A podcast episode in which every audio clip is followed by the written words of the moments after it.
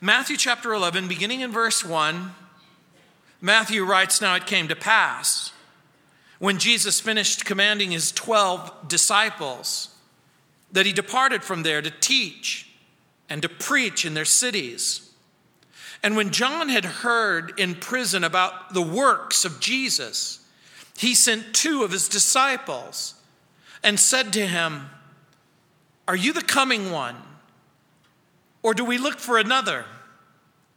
Jesus answered and said to them, Go and tell John the things which you hear and see. The blind see, and the lame walk, the lepers are cleansed, and the deaf hear. The dead are raised up, and the poor have the gospel preached to them. And blessed is he who is not offended because of me. In the last several chapters, Jesus has demonstrated his amazing power power over disease in chapter 8, verses 1 through 7, power over nature in chapter 8, verses 18 through 27, power over Satan in chapter 8, verse 28 through 34, power over sin in chapter 9, verses 1 through 17, power over death in chapter 9, verses 18 through 26, power over darkness, chapter 9, verse 27 through 31, power over demons, 9, 32 through 32. 38, Jesus in chapter 10 imparts that power as they begin a short term outreach and campaign and evangelism throughout the region. And even though Jesus has dealt with disease and nature and Satan and sin and death and darkness and demons, there's still another dragon to slay. And you might think, in light of all of those other things, it seems to be a very small dragon indeed, but you would be incorrect. Because many people deal with doubt. That unspoken lack of confidence. We know that the religious leaders have their doubts about Jesus. But now the doubt comes from an unexpected source John the Baptist. And that might surprise you at first, particularly again, since you know that clearly John is called by God with a message from God, that John the Baptist has, in fact, remember, been there from the very beginning. He was there at Jesus' baptism. He saw the clouds part, he heard the voice from heaven, he saw the Spirit of God come upon Jesus. But that should provide at least some small measure of comfort to some of you, particularly if you're struggling with doubt or you have a, a child, either grown or not grown, a grandchild grown or not grown, who you've raised them, you've ministered to them, you've prayed with them, you shared the Bible with them. And you're wondering how they could possibly have to deal with this. And is there a bright side of doubt? I'm going to suggest that there is. Francis Bacon wrote, and I quote If a man begins with certainties, he shall end in doubts. But if he begins with doubts, he shall end in certainties. There is a bright side for people who question. There's a healthy skepticism and there's an unhealthy skepticism. Everyone struggles with all kinds of difficulties and doubts. The following statements are taken from official documents and newspaper magazines that were widely read in their day. Listen to what the authorities said in the past. 1840, and I quote Anyone traveling at the speed of 30 miles per hour will surely suffocate, unquote. They were questioning whether or not it was a good idea to ride on trains. There were knowledgeable people who thought that if you went a certain speed, the air would literally be sucked out of your lungs. And they were wrong. 1878, quote, electric lights are unworthy of serious attention, unquote. Isn't that fun, especially since you just put your Christmas lights out? 1901, no possible combination can be united into a practical machine by which men shall fly. It's their way of saying Human beings will never get off the ground. 1926 from a scientist. This foolish idea of shooting at the moon is basically impossible, unquote. Another scientist in 1930. To harness the energy locked up in matter, it's impossible, unquote. My favorite, of course, from Thomas Watson, who was the president of IBM in 1943, where he made the surprising statement I think there is a world market for maybe five computers. Everyone who has a smartphone should wave their smartphone around. They couldn't be more wrong. A lot of people have to deal with things that simply aren't true and they'll inject doubt into the conversation. But look at what happens at the beginning of our study. In verse 1, it says, Now it came to pass, and of course, this is everyone's favorite passage who struggles with kidney stones. They underline it, highlight it, and hope it'll come true in their life. But it actually doesn't have anything to do with passing stones, it has to do with a transition. And in this particular point in our passage, in the book of Matthew, it is a fulcrum. This is the hinge. In the first several chapters, we've been dealing with the revelation of Jesus. In the next several chapters, we're going to be dealing with the rejection and rebellion. They will reject the revelation and rebel against Jesus. After instructing the disciples in chapter 10, that's what it says. Now, it came to pass after the instructions that were given, and we spent a great deal of time on chapter 10 as Jesus unfolds the short term mission strategies. Jesus sent them out, and so for a short time, he ministers alone. And so when it says he finished commanding them and he departed from there to teach and to preach in their cities, He's talking about the northern area of the Galilee.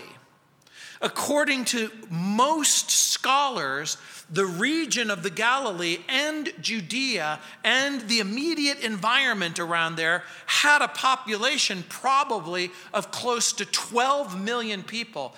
The reason why this becomes astonishing is there's about six and a half to seven million people today. This was a highly fertile area and it was a highly populated area. And so Jesus is preaching in the cities in the region of the Galilee. And the ministry of Jesus was to teach and to preach. The miracles of Jesus were to authenticate the message of Jesus. Remember the word preach, even though it's fallen out of favor in our culture, in our society. Preach means to proclaim, teach means to explain. The preacher encourages and exhorts, the teacher imparts information. And by the way, that's exactly what's going to happen. And so Jesus will go to their cities, and typically that means he would go to their synagogues. The synagogue was the normal preaching venue, but it wasn't uncommon for an itinerant preacher to find a space along some well traveled crossroad. Jesus would go to the marketplace. Jesus would go to the crossroad. Philo, the Jewish historian, indicated the synagogue was typically the place to read and explain and expound the scriptures.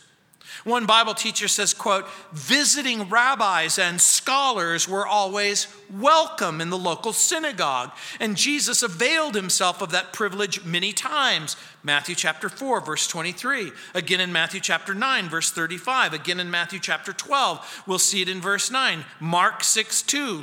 Luke 6, 6. The list could go on and on and on. But the focus of his teaching is going to be on the nature of God's kingdom and the spiritual nature of God's kingdom. This is going to lead to opposition and doubt. The reason why it's going to lead to opposition and doubt, it isn't just simply because people don't want to hear about the spiritual kingdom of God. These are men and women who are anxious to hear about a social, political, and a cultural revolution. They want to be free from the bondage of Rome and from the yoke of slavery. They want a world in which they can practice Judaism unhindered. Messages usually take two forms those that are welcome and those that are unwelcome. And like I said, this is the tipping point. The revelation of Jesus has happened for the first 10 chapters. Now begins rebellion against the king. In the next three chapters, by the way, the Jews are going to rebel against every revelation that Jesus has given about himself. Jesus has announced that John is a messenger and that he's come from God. And John is allowed to be arrested in chapter 11, verses 1 through 6, which we're, we're going over right now. Jesus performed many miracles as he performs these miracles, the cities are going to see the miracles and refuse to repent. In chapter 11, verse 20 through 30, Jesus will announce his principles, the same principles that he outlined in chapter 5, chapter 6, and chapter 7. But as he announces the principles, they're going to argue with him in chapter 12, verses 1 through 21. He reveals his person. And as he reveals his person, they'll accuse him of doing the miracles by the power of Satan in chapter 12. The rebellion will lead to an open rejection. He'll be arrested, he'll be punished. Tortured is a better word. And then he'll be killed. And so in verse 2, look what it says. And when John had heard in prison, about the works of Christ. He sent two of his disciples and said to him, Are you the coming one? Or do we look for another? The John that is being spoken of is John the Baptist. And those of you who are familiar with the New Testament, you probably are also aware that at this point in the narrative, in chapter 11, he has been in prison for quite some time, since chapter 4, verse 12. Why is John the Baptist in prison? John the Baptist is in prison is because he's confronted Herod Antipas concerning his unlawful marriage to his brother Philip's wife Herodias. I know this sounds like telenovela. It sounds like this could be reality TV. What? What? What is happening? Herod Antipas, who is the grandson of Herod the Great, when Herod the Great dies, he divvies up the kingdom to a few of his sons. Those sons are involved in all kinds of wickedness and intrigue. Herod Antipas is in charge of the western Galilee.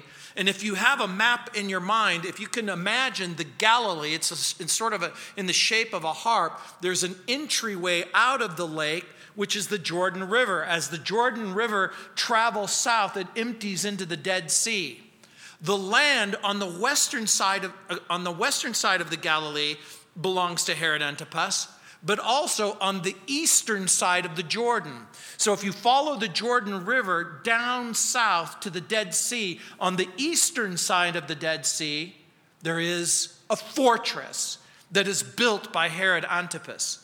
By the way, this is the same Herod who will later entertain Jesus. But it's interesting to me that John the Baptist finds himself in prison for confronting unlawful marriage. And that's what prompts the question. And what is the question? Are you the coming one? Which clearly means God's Messiah. John the Baptist described the Messiah as the one who would come and burn with chaff in an unquenchable fire in Matthew chapter 3 verse 12. Remember part of his message is God is going to bring his Messiah. The Lord is going to judge the earth. Judgment is inevitable. God will rule. The Messiah will destroy the enemies of God. When is all this going to happen? Now, I want you to think about it. John is in prison. Jesus is in the Galilee. He is healing people. And so, as he's in the Galilee healing people, John is in prison and he must be thinking, when will he march on Jerusalem? When will the army begin? When will the judgment begin? Again, remember, he's there at the baptism of Jesus. He hears the voice of the Father, authenticating the identity of his Son. So, what is this that John doubts? Clearly, clearly, he is aware of who he is. He understands and saw the Spirit of God come upon him. So, what is it that he's doubting? Is he doubting the identity of Jesus or is he doubting the agenda of Jesus? Again, to his credit, Jesus sees John not as a person who's easily swayed to the left or easily swayed to the right. As a matter of fact, in verse 7, it says, As they departed, Jesus began to say to the multitudes concerning John, What did you go out into the wilderness to see? A reed shaken by the wind? Does this sound like a person who's going to blow in one direction and then blow in another direction? I don't think so. So, what are we to think? Is it possible that John in prison begins to look around at this prison and he begins to wonder Have I misunderstood what I saw and heard? Have I misunderstood what the Messiah's actual agenda? Have I misunderstood either the identity or the mission of Jesus? Clearly, Jesus considers John to be one of the greatest human beings who's ever lived. He'll later say of those born of women, there's none greater. Abraham, Moses, Joshua, Elijah, David. So, why does he waver? Why does he doubt? By the way, let's explain our terms. The word doubt refers to not just simply a lack of conviction or even a reluctance to believe, it could include the inability to decide. Doubt begins when evidence seems to make some claim weaken or fall apart. Doubt, like uncertainty, can make one indecisive or suspicious or bring about some mental or emotional or relational paralysis. Os Guinness, in one of his wonderful books, writes, quote, our English word doubt comes from the Latin dubitare, which is rooted in an Aryan word, which means to divide into two or two, or that which has been divided into. To believe is to be in one mind, he writes, and accepting something as true. To disbelieve is to be in one mind about rejecting it. To doubt is to waver between the two, to, de- to believe and disbelieve at once. And so the idea seems to be that at one moment you believe and that another moment you don't believe, or at one moment you, you affirm, or at another moment you don't affirm. Let me give you an example. The Broncos are playing the Patriots tonight. Imagine a person says, I know they're going to win. Another person says, I know they're going to lose. Another person says, I hope they win. Another person says, I hope they lose. And then someone, after watching this past several weeks, says, I doubt they'll win. What are they saying? They could be saying, I hope they win. But all reason seems to belie that. So, what are we talking about? Like I said, John is arguably the greatest man of his day.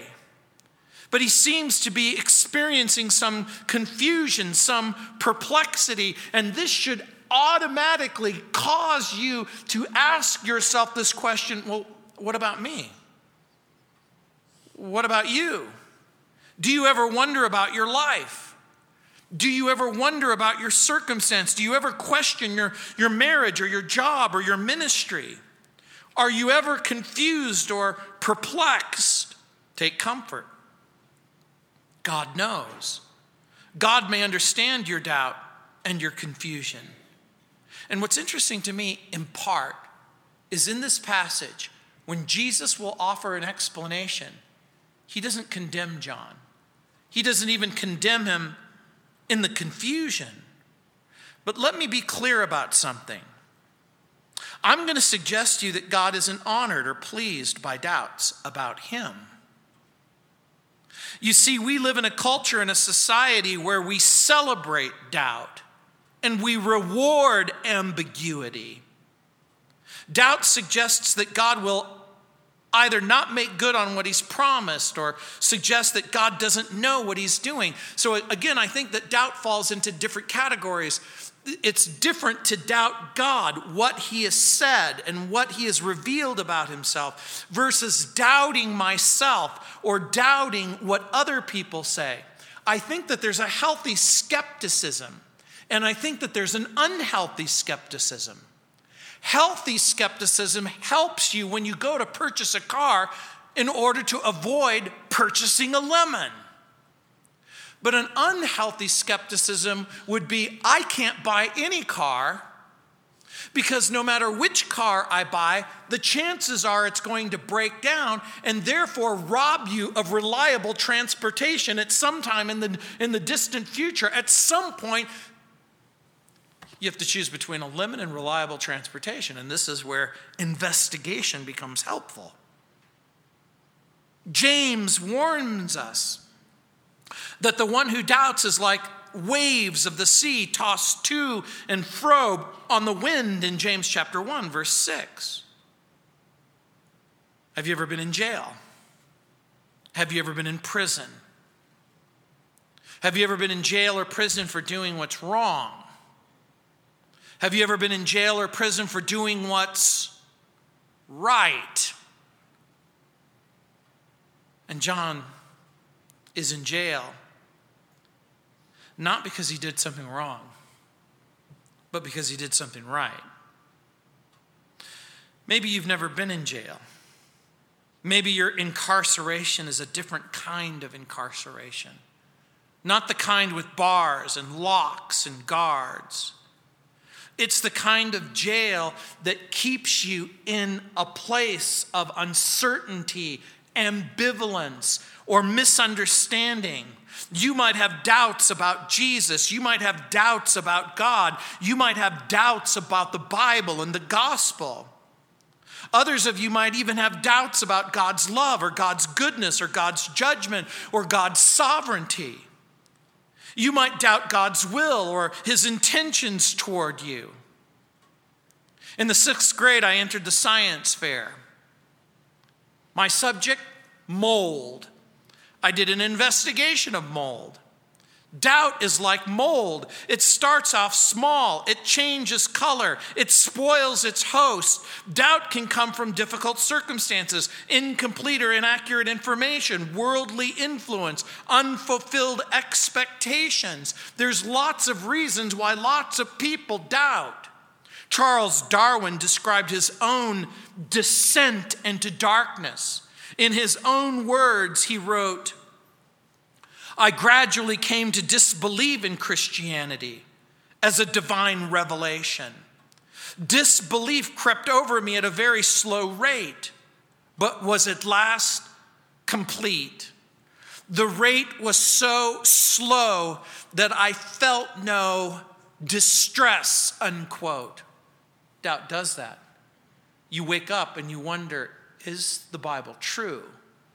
Is what it says about God true? Is it what it says about Jesus true?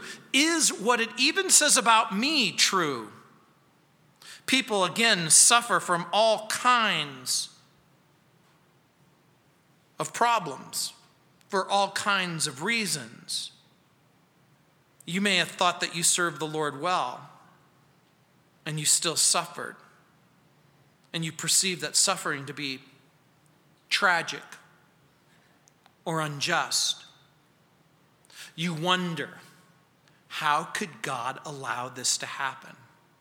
How could God allow something to happen in my family? How could He allow it to happen in my marriage? How could He hap- allow it to happen in, in my life? Has something in your life caused you to doubt God's love or question His will or even distance yourself from the plan that He has for you?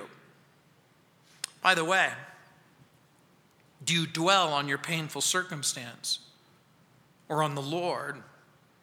I think we're all vulnerable to doubt, but we're most vulnerable to doubt when we willfully and specifically pursue sin in our life. We're vulnerable to doubt when we're weak, when we're in pain, when we experience fatigue. And where are we most vulnerable? I think most of you know that Satan targets your mind. His weapon, lies. His purpose, to make us ignorant of God's will. And then Satan targets our body. His weapon, suffering or illness. His purpose, to make us impatient with God's will. And then he targets our will. He goes from our mind to our body, to our will, and his weapon is pride, and his purpose to make us act independent of God's will. But the Bible also says that we have resources. We have the inspired word of God. We have the imparted grace of God. We have the indwelling spirit of God. And John has the good sense to go to the source. He finds a way to sneak a message to Jesus. And that becomes the first step for each and every person who's dealing with doubt. Have you figured out a way to get a message to Jesus? Have you figured out a way to ask Him, Tell me who you are? Tell me who you are and tell me what you think of me or what you need from me. It's interesting to me. He asks the question Are you the one? But he doesn't add, And by the way, can you get me out of here? I find that interesting in and of itself. John the Baptist had special revelation. The Bible says that he was filled with the Spirit from the moment that he was conceived in his mother's womb. He had a special revelation, but it was an incomplete revelation. He was in the same position that other Old Testament prophets found themselves with a complete message, but with an incomplete picture of God's entire plan. Do we have the complete gospel? The answer is yes. Do we have a complete picture of how we're saved? Yes, we're sinners in need of a Savior. We can, by faith, come to Christ. We can turn from our sin. We can receive salvation. Do we have a complete picture of God's plan and God's will for every area of our life? The answer is no, we don't. We have some revelation, but we don't have a complete revelation. And we have some revelation, but sometimes God calls each and every one of us to live by faith, to walk by faith, to depend upon Him and to rely upon Him and to reach out to Him. Paul wrote in 1 Corinthians 13 9, we know in part. In 1 John chapter 3, John writes that we don't necessarily know what we shall be, but we know that when he shall appear, we shall be like him. So, what is the information that you have? And what is the information that you need? The Christian who commits to studying and knowing God's word and God's will will find himself or herself equipped to face the onslaught of inaccurate or incomplete information. John MacArthur writes, quote, "When God is allowed to speak through his word, doubt vanishes like mist in the sunlight." And that's exactly right. And Jesus will speak. And guess what? When he speaks, now we can begin to understand what it is that we need. The Word of God is our most effective weapon in our war on doubt. The Bible says that the Bereans were more noble minded and received the word with great eagerness because they examined the scriptures to see whether these things are so. And it makes perfect sense to me that Satan would then question the veracity, the integrity, the reliability of the book that you have in your lap. Paul's advice, again, preceded Ronald Reagan by almost 2,000 years. Trust, but verify. Trust the Word of God. Healthy doubt questions man's wisdom. Healthy doubt, healthy doubt sends us back to the Word of God. God's Word dispels unhealthy doubts and sinful doubts. And so we see the doubt with people's expectation. It would appear that John shared a common messianic expectation with many of the Jews in his generation. Why wouldn't the Messiah come and establish his kingdom right on the spot? Why wouldn't Jesus throw off the yoke of political and social bondage and bring Israel freedom? Rome had to go. Romans had to go. Many Jewish people thought the Messiah would come and that he would eliminate suffering, that Messiah would heal all diseases, banish all hunger, eliminate debt, and bring sensible programming to television. No, they, they, didn't believe, they didn't have TV back in those days. That was what I want. I just threw that in. But here's the point Jewish people expected a kind of messianic welfare state where the Messiah doled out benefits, all material needs would be furnished. It would be a utopia, it would be a paradise. The Messiah would bring health care, wealth, freedom from work, full bellies. And now we will begin to understand why when Jesus feeds the multitudes, everyone just bum rushes him and says, Let's make this guy the king of everything. Could it be that John, just for a moment, that just for a split second, that Jesus might, like himself,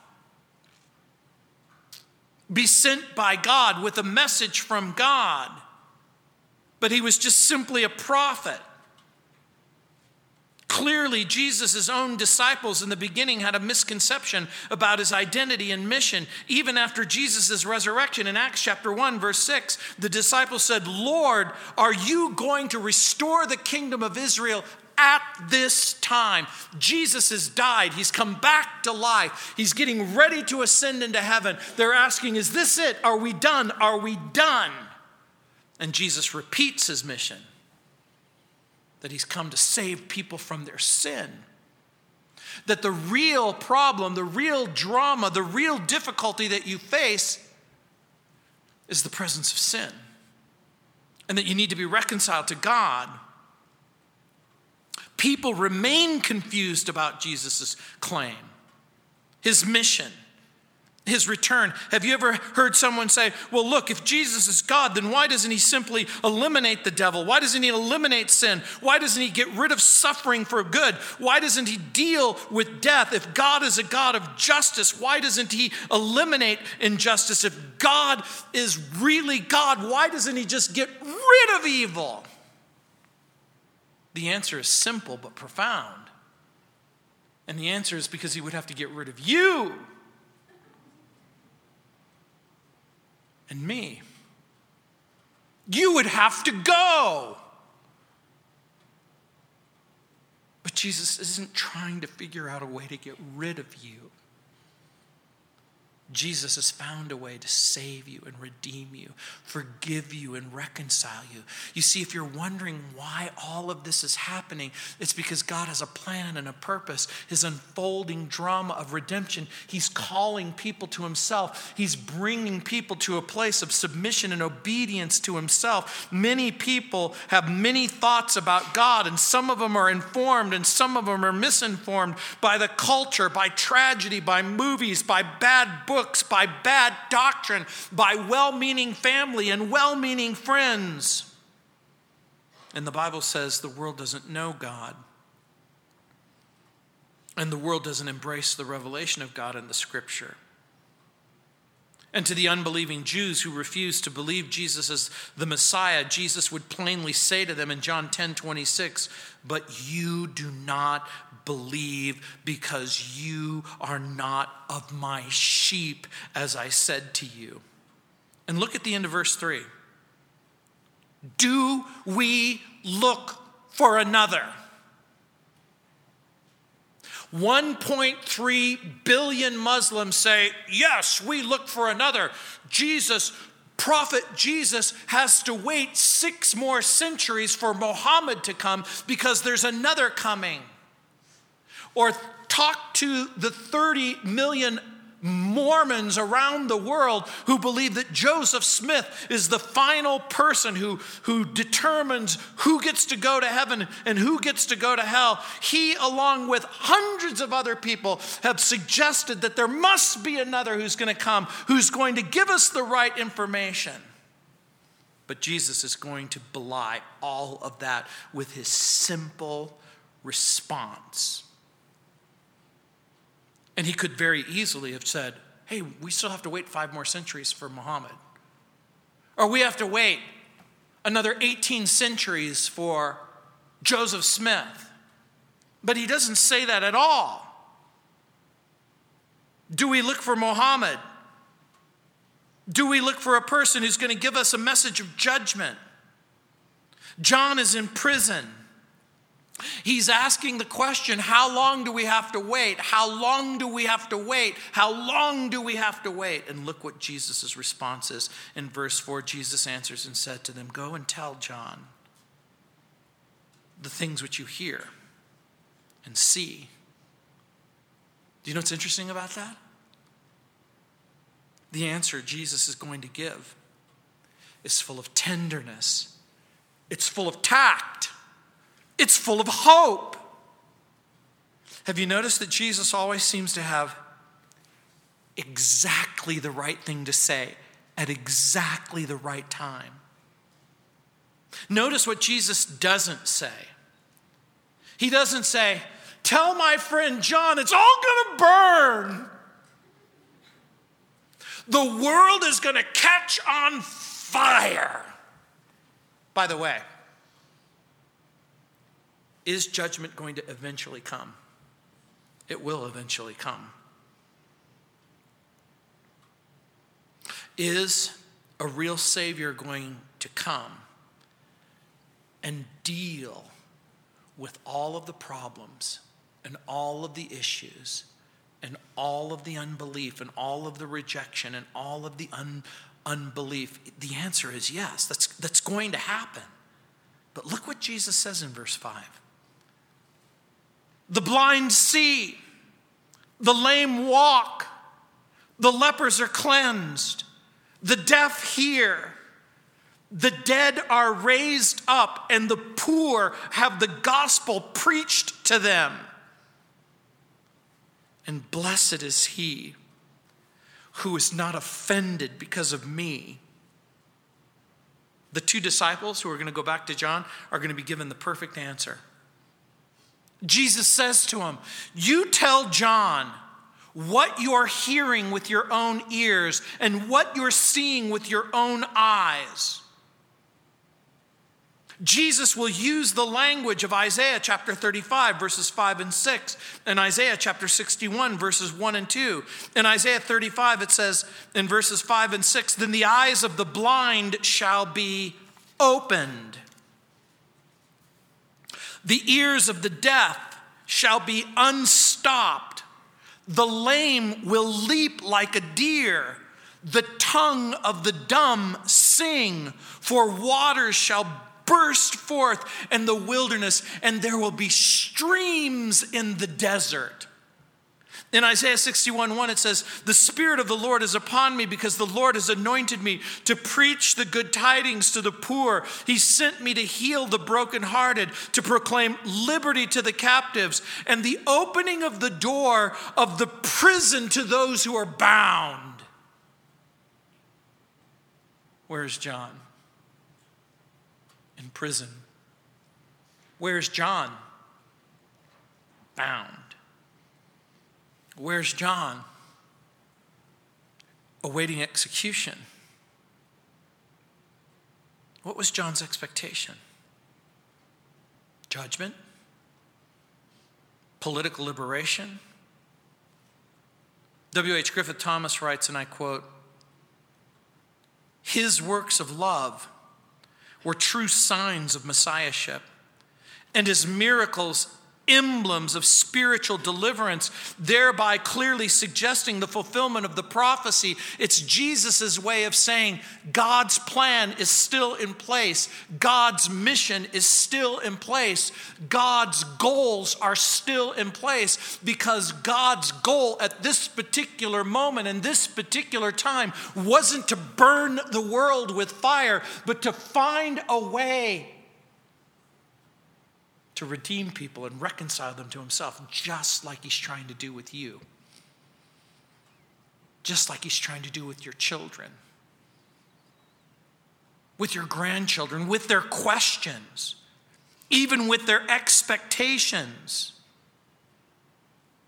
It would appear that Jesus performs these miracles in their presence to take the message back to John. These miracles, remember, in part are intended to establish the evidence, the proof, the proof that he is who he says he is and that he is on track with God's plan and God's purpose.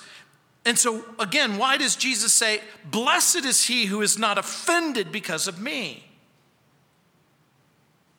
I'm going to suggest to you it's because it's not the message that some people had hoped to hear. Remember what I said earlier? Is there a message of eventual judgment? I think that the answer is yes. Does Jesus preach a message that includes God's infinite capacity for compassion and mercy and love and patience? And now all of a sudden we understand Peter's words when he writes that God is not slack concerning judgment, but he is patient and kind and long suffering, not willing that any should perish. Why doesn't God do what I want him to do? Because he has unfinished business and unfinished plans. And he doesn't always have to include you in the process as he, those plans unfold. God isn't looking for reasons to send you to hell. God's looking for reasons to bring you to himself and to bring you to heaven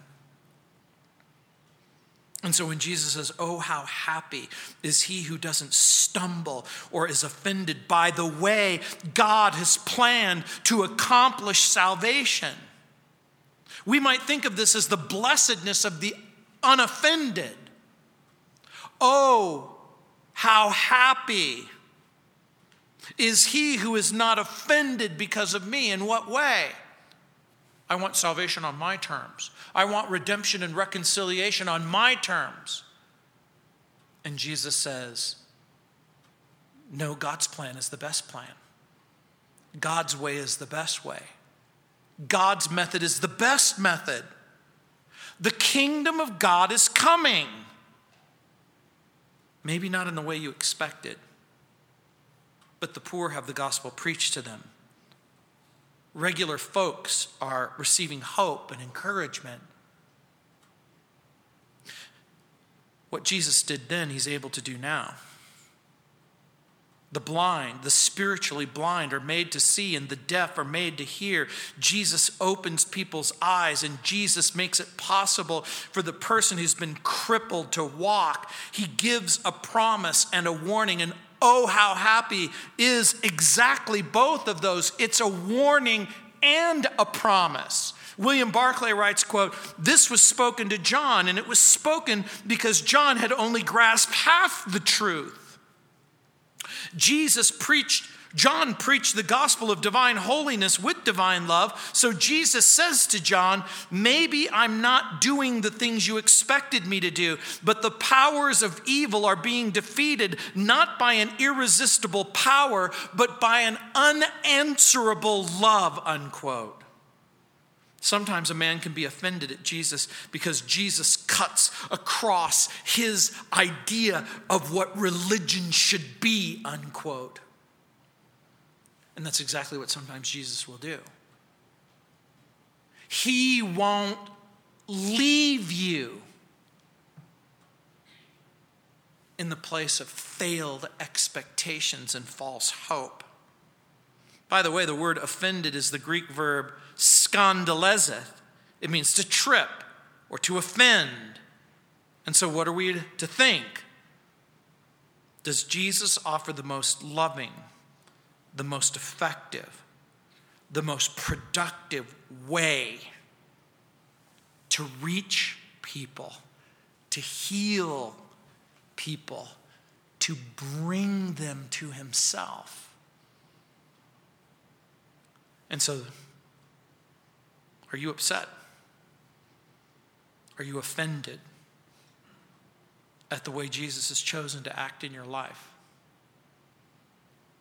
Are you disappointed in the decisions other people have made for you or about you? Henry Drummond once wrote, quote, Christ never failed to distinguish between doubt and unbelief. Doubt is can't believe. Unbelief is won't believe.